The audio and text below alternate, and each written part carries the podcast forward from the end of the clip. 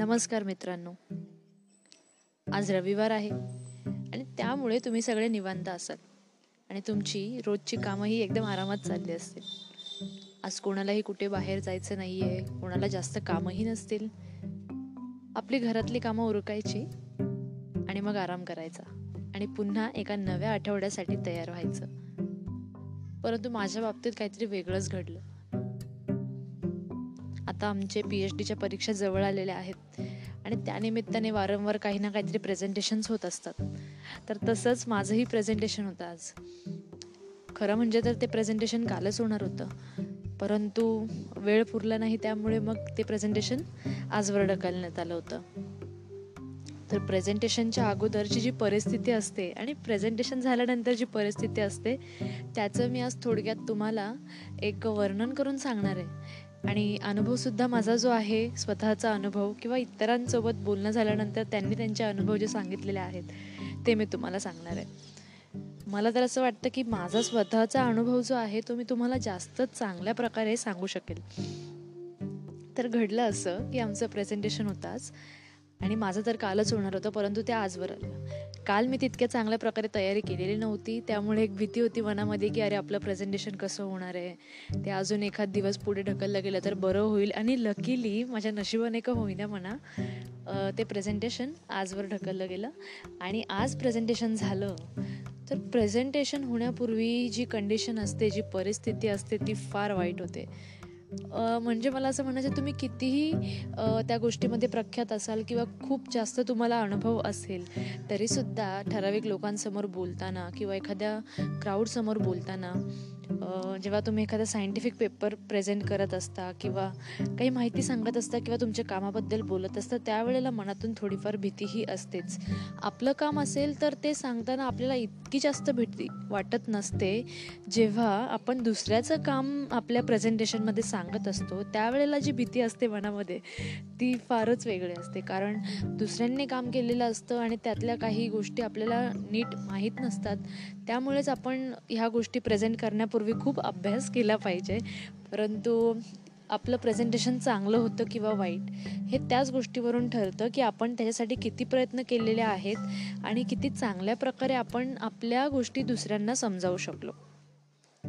तर माझ्यासोबत अशी गंमत झाली की माझं प्रेझेंटेशन काल होणार होतं, परंतु आज झालं. तर त्यामुळे दोन दिवस माझे पूर्ण त्या प्रेझेंटेशनच्या नादामध्येच गेलेत आणि वारंवार त्या प्रेझेंटेशनचा विचार असतो डोक्यामध्ये. आपण असं बोलणार, आपण तसं बोलणार, ह्या गोष्टी बोलायच्या आहेत, त्या गोष्टी बोलायच्या आहेत, कुठली गोष्ट राहून जाऊ नये आपल्याकडून. आणि जी महत्त्व महत्त्वाची गोष्ट असते कधी कधी तीच राहून जाते आणि मग असं वाटतं अरे आपण इतके प्रयत्न केले, परंतु जे महत्त्वाचं सांगायचं होतं तेच आपल्याकडून राहून गेलं. आणि हे आपण विचार करत असतो की मी जर चुकीचं बोललो किंवा बोलले तर समोरची व्यक्ती माझ्याबद्दल काय विचार करेल, माझ्या इतर वर्गातली मुलं जी आहेत किंवा मुली आहेत ते लोक माझ्याबद्दल काय विचार करत असतील, असे आपण खूप विचार करत असतो. किंवा माझे सर, शिक्षक माझ्याबद्दल काय विचार करतील हे आपल्या मनामध्ये वारंवार चालू असतं. आणि ह्या सगळ्या गोष्टींमुळे आपल्या मनामध्ये एक भीती असते प्रेझेंटेशन कर करण्यापूर्वी.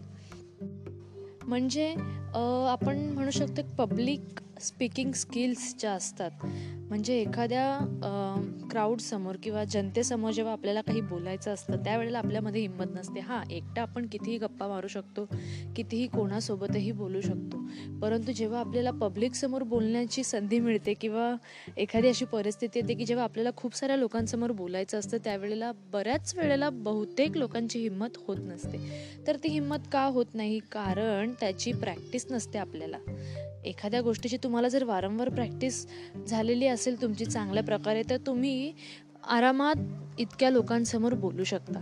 तर ह्या प्रेझेंटेशन्समुळे आम्हाला एक अनुभव येतो की आम्ही जास्तीत जास्त लोकांसमोर कशाप्रकारे स्वतःचं मत मांडू शकतो, कशाप्रकारे आम्ही गोष्टी लोकांपर्यंत पोहोचवल्या पाहिजेत. आणि आम्ही सध्या आता सगळेजण पी एच डी करत आहोत. तर पी एच डीमध्ये आम्हाला आम्ही सायन्स करतो सायन्स करतो म्हणजे एखादा एक्सपेरिमेंट करत असतो, रिसर्च करत असतो, संशोधन करत असतो. परंतु संशोधन हे फक्त स्वतःपुरतं नसतं, तर संशोधन आपल्याला हे इतर लोकांपर्यंतही पोचवायचं असतं. आपण कितीही संशोधन केलं परंतु जर ते आपल्या समाजातील लोकांपर्यंत पोचत नसेल तर त्या संशोधनाचा काही उपयोग नसतो. आणि आपण कितीही चांगलं संशोधन केलं परंतु जर आपल्याला ते इतरांपर्यंत पोहोचवताच आलं नाही किंवा बोलताच आलं नाही, ते मांडता आलं नाही लोकांच्या, तर कुठेतरी त्या उणिवा असतात आणि तुम्ही एक चांगले संशोधक नाही आहात असं मला तरी वाटतं. कारण जी कोणती व्यक्ती एखादं काम करत असेल तर त्या गोष्टीबद्दल ती व्यक्ती इतरांना चांगल्या प्रकारे सांगू शकते. आणि माझी तर अशी परिस्थिती झाली होती की मला स्वप्नही पडत होती आणि एक सध्या जे रिसेंटली नोबेल प्राईज मिळालेला आहे केमिस्ट्रीमध्ये क्रिस्पर कॅस म्हणून, तर त्यावरती आमचं प्रेझेंटेशन होतं आणि त्याची तयारी करत असताना सलग दोन दिवसांपासून तेच वारंवार त्याच्याबद्दलच वाचत होते आणि Nobel prize Nobel prize Nobel prize इतकं त्याबद्दल वाचून घेतलं की स्वप्नामध्येही त्या गोष्टी दिसू लागल्या, स्वप्नातही त्या गोष्टी येऊ लागल्या. म्हणजे ही गोष्ट चांगली आहे की वाईट आहे हे मला ठाऊक नाही आहे. आणि चांगली म्हटलं तर एका प्रकारे असूही शकते, कारण मी पुढे आता संशोधन करणार आहे आणि नोबेल प्राईज म्हटलं तर एका संशोधकासाठी ही खूप मोठी गोष्ट असते. आणि त्या दृष्टिकोनातून जर विचार असेल तर नक्कीच ही गोष्ट चांगली आहे. परंतु तुम्ही त्या गोष्टीच्या इतक्या स्ट्रेसमध्ये येता की तुम्हाला स्वप्नातही ते दिसू लागतं, सगळीकडे ते दिसू लागतं. कदाचित तो स्ट्रेसचाही एक भाग असू शकतो. ह्या सगळ्या गोष्टी वगळता मला ह्यातून हेच म्हणायचं आहे की तुम्हाला तुम्ही जे काही करत आहात, जे काही संशोधन करत आहात ते फक्त लोकांपर्यंत पोहोचू द्या. तुम्हाला ते सांगता आलं पाहिजे लोकांपर्यंत, म्हणजे सामान्यमधल्या सामान्य माणसालासुद्धा त्या गोष्टी समजल्या पाहिजेत. आता मी जर एखाद्या भाजी विकणाऱ्या माणसाकडे जाऊन त्याला म्हटलं क्रिस्पर कॅसबद्दल माहिती सांगितली तर त्या माणसाला अजिबात काही कळणार नाही आहे. तर त्या व्यक्तीला क्रिस्पर कॅस म्हणजे काय आणि नोबेल प्राईज मिळाले म्हणजे त्याला नक्कीच त्याबद्दल उत्सुकता कशी त्याच्या मनामध्ये मी निर्माण केली पाहिजे हे मला जमलं पाहिजे मित्रांनो. तर आज मी अशा एका नोबेल प्राईजबद्दल माझ्या इतर वर्गातील मुलांना माहिती सांगितली की त्यामध्ये एखादा एक्सपेरिमेंट आपण करतो, तो एक्सपेरिमेंटच्या सुरुवातीचं आपल्याला माहीत असतं आणि एक्सपेरिमेंट नंतर काय येणार आहे ते आपल्याला माहीत असतं. परंतु एक्सपेरिमेंट चालू असताना काय गोष्टी घडतात हे आपल्याला ठाऊक नसतात किंवा त्याबद्दल आपल्याला माहिती जाणून घ्यायची असते. तर अशा वेळेला आपण काहीतरी कॉम्प्युटर प्रोग्राम्स डिझाईन करू शकतो जेणेकरून ते एक्सपेरिमेंट करण्यापूर्वीच किंवा एक्सपेरिमेंट चालू असताना मला त्या एक्सपेरिमेंटच्या मध्ये भागी काय घडतंय हे समजेल.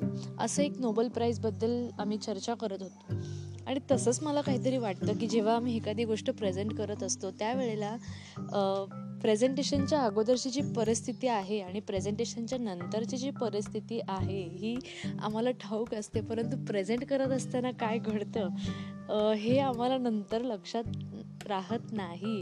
म्हणजे ती स्टेट एक वेगळीच असते आणि खूप अप्स अँड डाऊन्स आपण म्हणतो की खूप धाकधूक होत असतं प्रेझेंटेशनच्या अगोदर, कारण ती भीती असते की आपली तयारी झालेली नाही आहे. आपण जर घाबरत असलो, आपली तयारी नीट झालेली नसेल तर आपण घाबरू शकतो किंवा खूप जास्तही तयारी झालेली असेल तरीही आपण घाबरू शकतो.